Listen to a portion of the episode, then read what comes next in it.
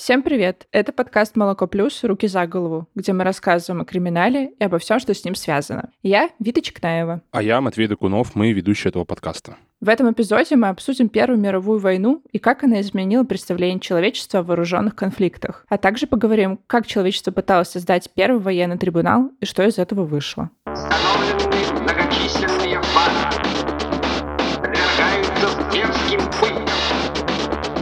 правосудие осуществляется Международным военным трибуналом.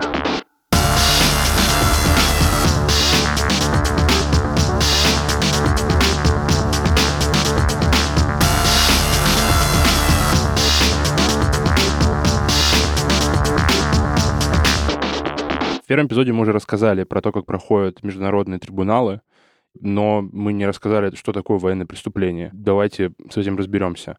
Термины международное гуманитарное право, право вооруженных конфликтов, право войны можно считать синонимами. Международное гуманитарное право — это такой комплекс норм, который защищает участников войны, гражданских и других лиц, которые могут принимать то или иное участие в боевых действиях. И оно вообще состоит из двух отраслей. Есть такое право Женевы, это нормы, защищающие жертв вооруженных конфликтов, то есть это могут быть мирные жители, это могут быть раненые, это могут быть военнопленные. И право Гааги — это то, что устанавливает права и обязанности тех, кто воюет, и они же ограничивают выбор средств и методов ведения войны. Современное международное гуманитарное право возникло в 1864 году, когда была принята первая Женевская конвенция. Это право развивалось постепенно, чтобы откликнуться на все возрастающие гуманитарные потребности того времени, которые были вызваны развитием вооружений и изменений характера всех вооруженных конфликтов, соответственно потому что у людей появились оружие массового поражения позже, потом химическое оружие, разрывные пули и так далее, и нужно было как-то понимать, как мы теперь будем вообще друг друга убивать, и нужно ли нам это регулировать, и каким образом. За 158 лет вышло 27 основных протоколов, пересмотров и дополнений для конвенций. Можно даже сказать, что Российская империя когда-то была на передовой международного гуманитарного права, потому что правительство в 1868 году инициировало конференцию, посвященную обсуждению разработки законов войн. Да, звучит очень сложно, но просто, по сути, люди собрались, важные шишки, чтобы обсуждать, как будут убивать друг друга. Результатом стала Петербургская декларация, которая запрещала использовать на войне взрывчатые и зажигательные пули в армиях европейских стран. Как всегда, изначально белые люди решают, как друг друга можно убивать, но при этом вот тут интересно, что это было именно в армиях европейских стран, то есть о всех других людях они не особо задумывались в тот момент. Уже ближе к нашему времени, в 1995 году, например, конвенция 1880 года была дополнена протоколом, касающимся ослепляющего лазерного оружия. Последний договор был составлен в 2013 году и был посвящен торговле оружием. Почему вообще Первая мировая? Почему мы о ней говорим? Это был первый такой конфликт, когда начали применять ядовитые газы, бомбардировки и подводные удары, а также впервые в плен попадали сотни тысяч человек. До конца Первой мировой вообще было нормально использовать вооруженные силы для решения своих споров, и это не было чем-то из ряда вон выходящим. После этой войны начали уже запрещать и ограничивать такое жестокое оружие — в 25-м, например, вышел Женевский протокол, который запретил применение химического оружия, то есть всяких газов и биологического оружия. А потом Женевской конвенцией попробовали зарегулировать обращение с военнопленными. После войны Лига наций попыталась поставить войну вообще вне закона, но это не сработало, как и не сработала Лига наций как организация. И не сработало в том числе потому, что после Первой мировой началась Вторая мировая. И уже после Второй мировой войны в 45-м он в своем уставе подтвердил эту тенденцию, и они договорились не применять силу, то есть не вести войны и не угрожать началом войны. При этом в уставе он написано, что у государства есть право не на агрессию, а на самооборону, э, если кто-то напал на твою страну. И еще он может использовать коллективные силы участников, чтобы защитить тех, на кого нападают. Мне кажется интересным, что после Второй мировой войны э, люди договорились, что они не будут воевать, но у них будет право на самозащиту, условно. И этим сейчас начали злоупотреблять. Часто в странах начинают говорить о том, что э, на них пытаются напасть или им чем-то угрожают, и поэтому им нужно ударить первыми, чтобы на них не напали в ответ. И, по сути, это нарушение правила, но юридически они пытаются все показать так, как будто они защищаются и ничего не нарушают. Короче говоря, современные правила войны можно описать в нескольких пунктах. Во-первых, нельзя нападать на мирных граждан, и нужно давать им возможность спастись и также обеспечить им доступ к гуманитарной помощи. Также нельзя пытать врагов, нападать на больницы и другие гуманитарные штуки в городах, а также использовать запрещенные виды оружия. Их обычно прописывают в отдельных документах. Кроме военных преступлений существуют еще воинские. Они прописаны в законодательстве каждой страны. И чем они отличаются, нам рассказал адвокат и специальный советник по вопросам международного розыска коллегии адвокатов Pen and Paper Вадим Яровицкий. Значит, и те, и другие представлены, скажем, если говорить про наш уголовный кодекс, э, вот прям так и называется раздел «Преступления против военной службы».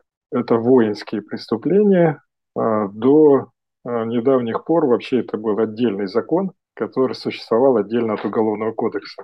И вот сюда к этим преступлениям относятся те, которые совершают военнослужащие, проходящие военную службу либо в вооруженных силах, либо у нас есть целый ряд различных э, формирований, там, таких как ФСБ, СВР, ФСО, где федеральным законом предусмотрена также военная служба. Они также подпадают под действие э, вот этих э, воинских преступлений. И здесь, собственно, такие вещи, как неисполнение приказа, сопротивление начальнику, оскорбление военнослужащего, самовольное оставление части или дезертирство, нарушение правил несения боевого дежурства, пограничной службы, караульной службы. Или вот такая интересная вещь, которая многие говорят, там, самострел, да, или прочее, как откосить от службы. А, уклонение от исполнения обязанностей военной службы путем симуляции болезни или иными способами. А есть, как я уже сказал, преступления против мира и безопасности человечества, которые были внесены в кодекс на основании уже международной практики, связанной с оценкой действий, скажем, воюющих сторон в условиях ведения войны, когда не соблюдаются правила и обычаи войны. Вот среди них, например, такое. Планирование, подготовка, развязывание или ведение агрессивной войны. Понимаем, что разные воюющие стороны по-разному оценивают, это агрессивная война или же она, наоборот, э, какая-то иная, освободительная или что-то подобное. Там, ну вот четко, допустим, забито. Реабилитация нацизма, разработка производства накопления оружия массового поражения, применение запрещенных средств и методов ведения войны, мародерство, геноцид, экоцид, наемничество и нападение на лиц или учреждения полиса международной защиты. Ну это что? Это Красный Крест, например. Создана организация, если мне память не изменяет, Швейцарии. Ну, в общем-то, и сама страна заявляла всегда о своем нейтралитете по крайней мере, последние 200 лет. И Красный Крест, несмотря на то, что зачастую это представители его военнослужащие той же Швейцарии, считается вот сейчас, что нападение на Красный Крест, в частности, это э, относится к преступлению. Ну и так, если выражаться бытовым языком, вишенка на торте – это акт международного терроризма. То есть это практически во всем мире вот так разделяются данные преступления. Условно говоря, воинские первые, да, и военные. Перед Первой мировой страны начинали потихоньку договариваться, что вообще-то нельзя использовать любое оружие, которое тебе захочется. И вот, как Вита уже сказал, нельзя было, например, использовать разрывные пули. И что вообще нужно различать военных, невоенных, раненых, пленных, обычных мирных жителей. Ну, конечно, это соблюдалось так себе. Как и сегодня это соблюдается ну, вообще не очень хорошо но, тем не менее, страны начинали делать какие-то первые шаги, э, чтобы как-то зарегулировать войну и боевые действия. На самом деле, еще за 50 лет до Первой мировой произошло еще более ужасное событие. В Китае во время восстания тайпинов, крестьян, которые боролись с империей и колонизаторами, погибло до 30 миллионов человек. Но важно сказать, что конфликт длился почти 14 лет, то есть он был очень долгим. При этом всего за 4 года Первой мировой погибло около 17 миллионов человек. Да, люди начали погибать намного чаще и, не знаю, можно сказать так, плотнее. В том числе это связано с тем, что во время Первой мировой, как мы уже говорили, в огромных масштабах начали использоваться всякие разные новые методы ведения войны. Появились ядовитые газы, огнеметы, которые вселяли ужас в, обычных солдат. Появилось подводное оружие. Сильно прокачалась авиация. Если раньше самолеты, не считая нескольких эпизодов, выполняли разведывательную функцию, то в годы Первой мировой а, авиация обзавелась огромным количеством оружия. Это в том числе и пулеметы, которые были закреплены прямо на самолет, это авиационные бомбы, которые пилоты должны были собственноручно сбрасывать. И летом 1915 года немецкие истребители начали объединять в эскадрильи. Это такие воинские формирования, состоящие целиком из самолетов. То есть это по меркам начала 20 века, мне кажется, очень страшно, когда на тебя летит большое количество самолетов, которые несут огромное количество разрушений. И за годы Первой мировой войны с самолетов было скинуто около 50 тысяч тонн бомб. Но самое знаменитое оружие, которое все обычно вспоминают при разговорах о Первой мировой, это химическое оружие. Первый раз его применили немцы в 1915 -м. Тогда немецкая армия распылила 168 тонн хлора около бельгийского города Ипр. Атака началась вечером, когда подул слабый ветер в сторону французских позиций, и на французов полетели желто-зеленые облака. Этот газ вызывает ожоги глаз, поражает слизистые и парализует дыхание, что в конечном счете может привести к смерти от удушья. В результате той газовой атаки отравились 15 тысяч человек, из которых более 5 тысяч умерли прямо на поле боя, а половина выживших остались с инвалидностью. Немецкая пехота тоже пострадала от собственных газовых атак, потому что ветер все-таки иногда меняет направление. Антанта сразу заявила о том, что Германия нарушила принцип международного права, используя смертельные газы. При этом в Берлине заявили, что Гаагская конвенция запрещает лишь применение химических снарядов, но не газов. И таким образом они пытались отвертеться от обвинений. Одним из э, достижений, надеюсь, кавычки слышно, Первой мировой войны является бешеное развитие подводных методов ведения войны. Первые удачные потопления судов были вообще еще во второй половине 19 века, в самом начале второй половины 19 века, во время гражданской войны в США. Однако, как правило, к такому методу вооружения относились несколько пренебрежительно.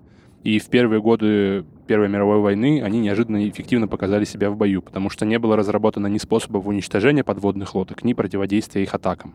Одной из причин вступления США в войну стало потопление гражданского лайнера «Лузитания» немецкой подлодкой. Погибли больше тысячи человек. Действительно, здесь рассказывает историк Илья Женин. следующим, что в немецко, немецкие военно-морские силы, в частности, надводный флот, он хоть и строился, да, вот был такой адмирал Тирпец, который курировал строительство мощного немецкого э, флота военного, и Вильгельм II это всячески поддерживал. Но, тем не менее, конечно, Германия не смогла догнать в этом отношении Британию. А вот подводный флот был более активен, и действительно, в этом смысле именно подводный германский флот сыграл очень значительную роль в этой войне, потому что он был технически чрезвычайно продвинут. Просто я не знаю технической истории, думаю, mm-hmm. те, кто занимается историей инженерного дела, и в частности развитием флота, он здесь более экспертно бы выступил. Но с точки зрения последствий, с точки зрения той роли, которую сыграл подводный флот, это, конечно, Британия была несколько ущемлена здесь, да, потому что немецкий подводный флот сыграет свою роль, особенно когда будет объявлен курс будет взять на неограниченную такую подводную войну. А, Германии, одним из последствий которой станет вступление в войну Соединенных Штатов Америки, потому что именно немецкая подводная лодка торпедировала судно «Лузитания», что станет основанием для вступления в войну США, так как на этом судне находились граждане США хотя судно было под гражданским флагом шло. Неограниченная подводная война — это такой тип боевых действий, при котором подводные лодки топят гражданские суда без соблюдения правил ведения морской войны. То есть потенциально вообще без какого-либо разбора. Илья Женин попытался объяснить нам, в каких условиях может возникнуть такая необходимость. С точки зрения формально-правовой, то да, если у вас судно идет под гражданским флагом, то считается, что это да, и торпедировать его не считается правильным. Другой вопрос, что это такое часто бывает, что судно идет под э, гражданским флагом торговым, а внутри него, например, вооружение. Такое происходило, да. Проверить сложно, особенно когда вы стреляете из-под воды, э, вот, э, что там внутри находится в этом судне. Но действительно это преступление, вне всякого сомнения, торпедировать и уничтожать гражданскую мирную инфраструктуру. Другой вопрос, что когда идет война, это там начинает работать другая логика и другие законы, которые очевидны для военных стратегов и тактиков, и совершенно не очевидны для мирного населения часто бывает. Но это такие вот издержки, которые всегда неминуемо происходят во время войн. Международное гуманитарное право особое внимание уделяет военнопленным. Их нельзя привлекать к ответственности за участие в боях. Содержание их под стражей не является формой наказания. Цель этого лишь предотвратить дальнейшее участие в вооруженном конфликте. И, как мы знаем сейчас, это может быть одним из способов влияния на другое государство, или, например, ты можешь обменять какого-то своего друга на 100 других солдат. И военнопленных следует освободить и репатриировать в тот же момент, когда заканчиваются военные действия. И Илья рассказал нам, как ситуация с пленными обстояла в годы Первой мировой войны. По поводу военнопленных существовали э, лагеря для военнопленных. Э, сейчас вот эта тема особенно интенсивно исследуется. Вот, например, такой всемирно известный философ Людвиг Фергенштейн, у него брат был как раз в таком лагере в Российской империи, что, конечно, оставило неизгладимое впечатление, потому что там действительно условия были ужасные. Ну, здесь, наверное, может быть, превзятое мнение австрийского аристократа, здесь сложно сказать но отзывался он об этом прям вот э, как о такой катастрофе. Соответственно, были такие же лагеря не только в России, но и э, в Австрии, Венгрии, в Германии, ну и, соответственно, на, на Западном фронте э, во Франции. Там поддерживался порядок, то есть здесь никаких э, страшных каких-то отклонений от норм не было. Законодательство уже было. Было прописано о статусе военнопленного в зависимости от его положения, то есть солдат рядовой, либо это офицеры, и какие офицеры, младшие или старшие, или уже там генералитет. В этом смысле каких-то таких вот отклонений мы не видим, но, разумеется, как бы это обобщенное представление, потому что каждый, каждый конкретно отдельный случай, он имеет какие-то отклонения. Но это очень э, интересное есть исследование, вот в частности, у нас есть исследование в рамках такой вот популярной темы истории эмоций, эмоциональная история по поводу как бы вот эмоционального фона русских солдат и офицеров, прежде всего офицеров в плену. Ну, то есть, условно говоря, ну, для офицера было недозволительно показывать слабость и какую-то такую эмоциональную эмоциональную слабость. То есть, например, нельзя было плакать или как-то высказываться о том, что вот вы, да, там, потеряны и так далее. Да, надо было держать, а здесь у них идет такой слом. То есть слезы уже не воспринимаются как слабость, а наоборот, они как бы воспринимаются уже в рамках того, что вот это показывается человеческое. А места содержания военнопленных во время Первой мировой войны можно уже назвать концлагерями? Ну, понимаете, концентрационные лагеря – это то, что придумали англичане во время Англо-Бурской войны в 1899 году. Именно как форму организации инфраструктуры такое ведения. Ну, конечно, можно, собственно, э, да. Просто нужно понимать, у нас иногда в э, массовом сознании происходит такая подмена понятий, концлагерь и лагерь смерти – это как бы разные вещи. У нас вот после, так сказать, э, национал-социализма это немножко смешалось, да, но не каждый концлагерь – это лагерь смерти, в то время, как правило, каждый лагерь смерти – концлагерь. Вот, то есть вот это вот важно понимать, что концлагерь это просто, ну вот огороженная территория колючая проволока, и там находятся бараки, где, значит, живут и как-то существуют пленные или, или, или интернированные и так далее. Вот, собственно, что такое концлагерь. Понятное дело, что условия э, там не курортные, да, но это вот такая новая система э, содержания. Отдельной проблемой во время Первой мировой стали болезни, потому что солдаты находятся в окопах, окопы залиты водой, экскрементами, трупами, разлагающимися телами, и это все очень антисанитарные условия, в которых э, потрясающе размножаются бактерии. Это все привело к тому, что по фронту вспыхивали эпидемии сыпного тифа, гриппа, туберкулеза, дизентерии. И в армиях вообще пытались с этим бороться. Например, стерилизовали одежду, стерилизовали белье, открывали медпункты. Но, однако, до гражданских это все доходило не в полной мере, если вообще доходило.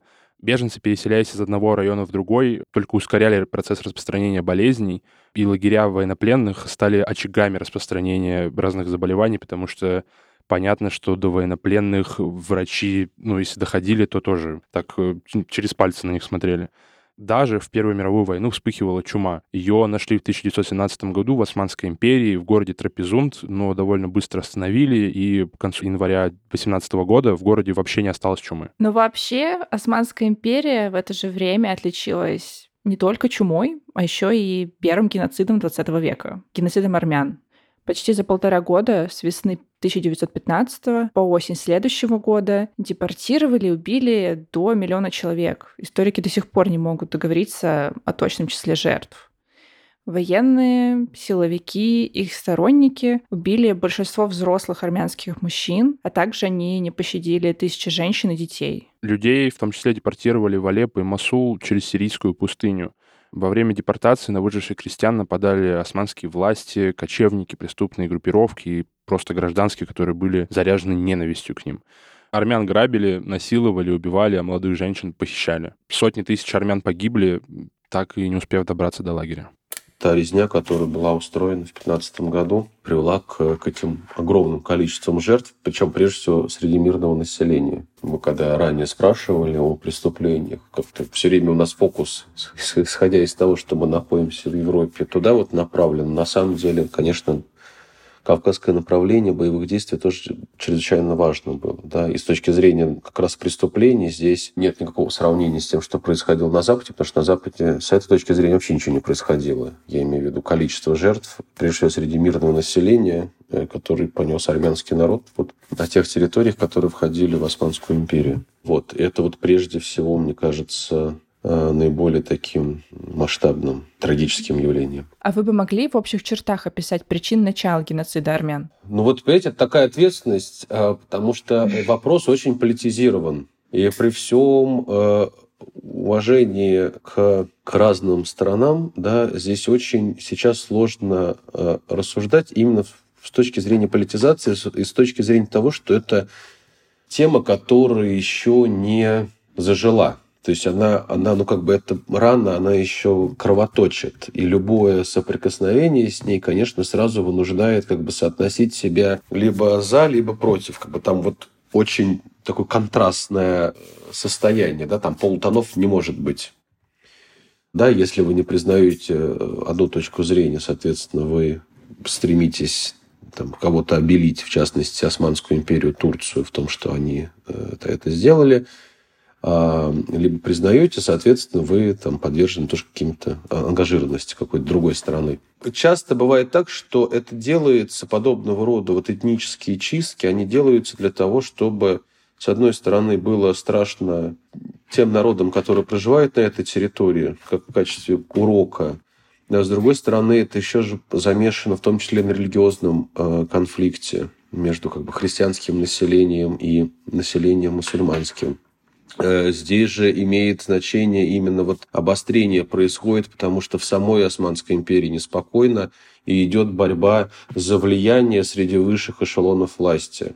Империя уже как бы находится ну, в такой в конвульсии предсмертной фактически. Да, Первая мировая война, она для многих же империй, ну, там, и для Австро-Венгрии, и для Российской империи на первом этапе сыграла такую консолидирующую роль, то есть перед лицом общей опасности врага. Идет мобилизация, идет консолидация населения вокруг власти, но как только становится понятно, что вот здесь вот проигрываем, здесь отступаем, здесь есть слабость, здесь то, что раньше можно было не замечать, вылезает наружу, идет такая легитимиз... Э, делегитимизация, десакрализация э, вот этой, э, этого состояния, да, и население начинает обвинять во всех неудачах ту власть, которую оно имеет, что приводит к тому, что эти власти начинают разные группировки бороться за влияние и за ресурсы так и в Австро-Венгрии будет, так было, было в Российской империи, то же самое идет в Османской империи, что приводит, соответственно, вот к таким вот жутким совершенно последствиям, связанным с тем, чтобы запугать просто-напросто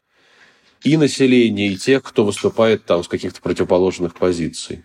И хоть Илья не решил собрать на себя ответственность в определении причин геноцида, мы попробуем привести основные из них. В Османской империи к армянам вообще относились с подозрением. Это не была доминирующая этническая группа, к тому же она принадлежала другой религии. В Османской империи был ислам суннитского толка, армяне были православными. Как мы знаем по истории 20 века, особенно его середины, это была довольно весомая причина, чтобы вообще начать людей убивать.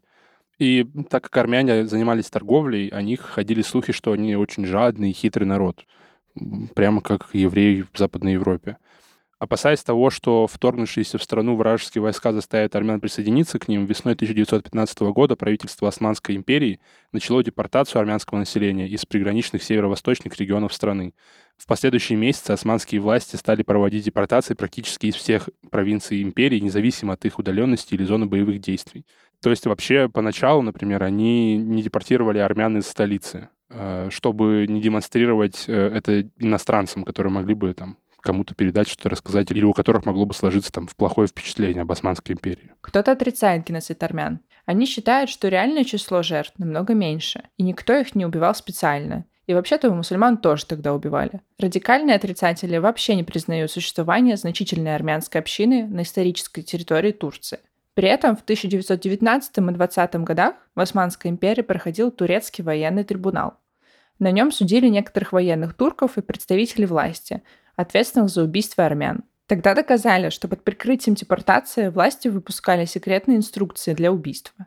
По итогу трибунала вынесли несколько смертных приговоров, заочных смертных приговоров и тюремные сроки. При этом сам геноцид тогда не признали. И до сих пор Турция не хочет этого делать. Первая мировая война закончилась Версальским мирным договором. В нем закрепили победу Антанты и прописали требования Германии, по которым она должна была выдать людей, которые победители считали военными преступниками и ответственными за эту войну. Победители создали целый список. В него, например, входил бывший германский император Вильгельм II. Однако все с самого начала пошло вообще не так. Вильгельм II спрятался в Нидерландах, куда он сбежал в 18 году, и Нидерланды его не выдали. И вообще до самой своей смерти в 41 году против него не было выдвинуто никаких обвинений. Эти суды начались в мае 21 года в городе Лейпциг и закончились уже в июле, то есть они были очень компактные. Из 45 дел рассмотрели всего 9. Обвиняемых было всего 12 человек. И перед судом не предстал вообще ни один какой-то высший чиновник, военачальник, и не вынесли ни одного смертного приговора. И вообще все это превратилось в какой-то фарс издевательства над обвинителями, потому что, ну, а что еще могло случиться, когда проигравшие судят сами себя? Ну, вряд ли бы они такие. Ну, это была слишком жесткая война, мы вас расстреливаем. И во всех делах э, показали несостоятельность доказательной базы. Все обвиняемые отделались какими-то небольшими сроками. Многие осужденные из них полностью их не отсидели, им помогали бежать. А те, кто все-таки попадал в тюрьму, могли стать местными немецкими знаменитостями и такими, наверное, мучениками этой войны.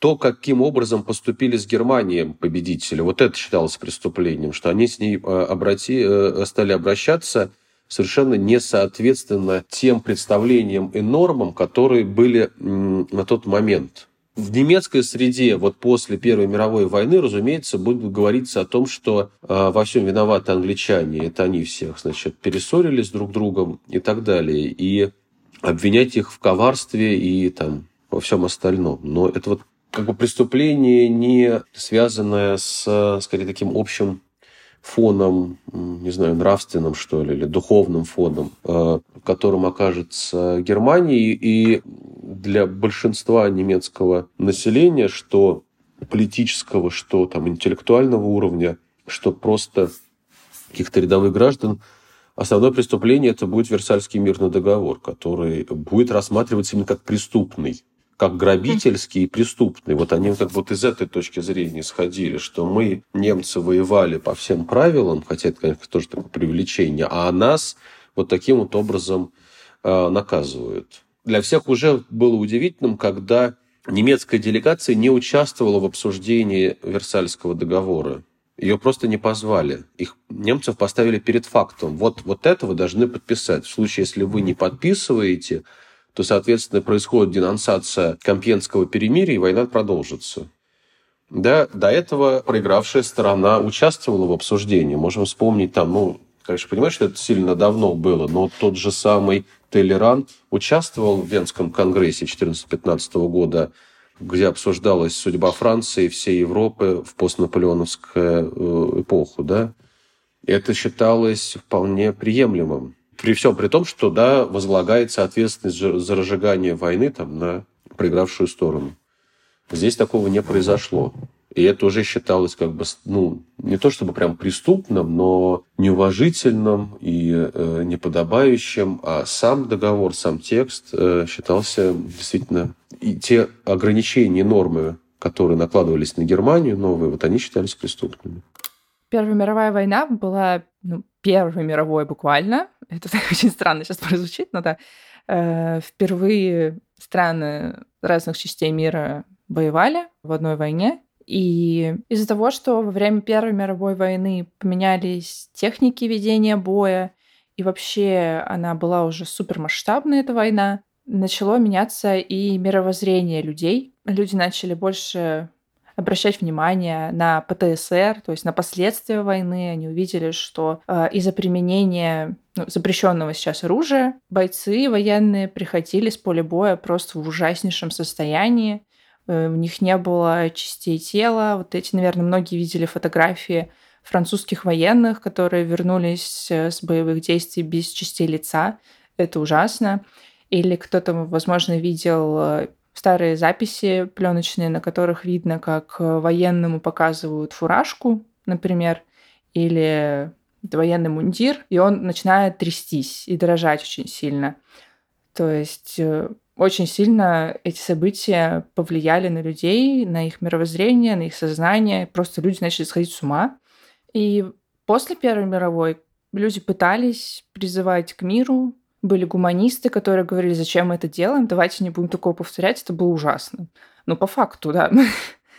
Но, к сожалению, реваншистские идеи победили, как мы знаем, и началась вторая, еще более ужасная война. Мне на Первую мировую войну и то, что происходило после нее, интересно смотреть, если можно так сказать, как на какую-то разминку перед Второй мировой войной, потому что как будто бы из-за того, что немцы судили сами себя, вероятно, из-за этого тоже случилась Вторая мировая война. Не случилось какой-то рефлексии или осознания, что все это плохо. Не случилось там демилитаризации, какое-то разоружение или, или чего-то такого. То есть Война закончилась, империи развалились, и все разошлись по своим маленьким странам, что-то там заново какой-то свой порядок выстраивать. И в целом, конечно, странам после этого было тяжело и вообще не до осознания того, что произошло за эти четыре года.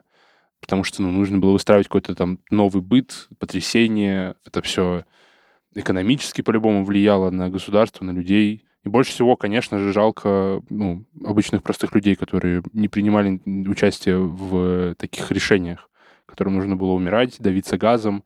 А люди, которые эти газы разрабатывали, этих газов-то и ну, не нюхали, не сталкивались с ними, я думаю, в реальной жизни. Ну, грустно это. Да, кстати, да, вот Первую мировую часто еще называют Первой войной, которые начали применять оружие, которое как бы дегуманизирует всю войну. Условно, до этого ты был на поле боя, видел противника, и ты, ну, ты знал, что ты убиваешь человека. Да? А когда появились ну, те же танки, ну, танки ты еще, может, тоже видишь человека, да? Но если появилось химическое оружие и другое оружие, которое позволяет убить кого-то на расстоянии, то ты уже не видишь противника, тебе Просто надо нажать там условно на кнопку или что-то еще механическое сделать. И это намного проще, чем убить человека каким-то оружием вблизи. Ну, не то чтобы не было артиллерии э, до Первой мировой войны, но, конечно, события Первой мировой войны, они создали как будто бы этот конвейер смерти какой-то постоянный. По крайней мере, это точно его зачатки, потому что убивать теперь стало можно пачками, миллионами, и очень плотно и быстро. Вот мы там говорили о Тайпинском восстании, оно длилось 14 лет и погибло 20 миллионов людей, но если сравнить это с Первой мировой войной, то в Первую мировую войну погибло меньше людей, но за 4 года. Как бы получается, что очень плотно, очень большое количество людей умирало. И это страшно, это неприятно. Это горе и, и слезы. Спасибо, что дослушали этот выпуск. Спасибо подписчикам, которые поддерживают наш проект. Это был подкаст «Руки за голову», его ведущий Матвей Докунов. И Вита Чкнаева. А также звукорежиссерка Варвара Грушко, продюсер Леша Жабин. И джингл для этого сезона написал Кирилл Тарушкин. «Молоко плюс» и наш подкаст существуют благодаря читателям, слушателям и подписчикам. Если вы в России, то можете поддержать нас, подписавшись на регулярное пожертвование на нашем сайте – если вы не в России, поддержите нас на Патреоне. Подписывайтесь на нас на всех удобных для вас платформах, ставьте оценки, оставляйте комментарии. Это помогает не только в продвижении нашего подкаста, но также помогает нам не унывать и чувствовать, что мы делаем что-то хорошее. Не забывайте, что у нас еще есть альманах. Всем пока. Пока.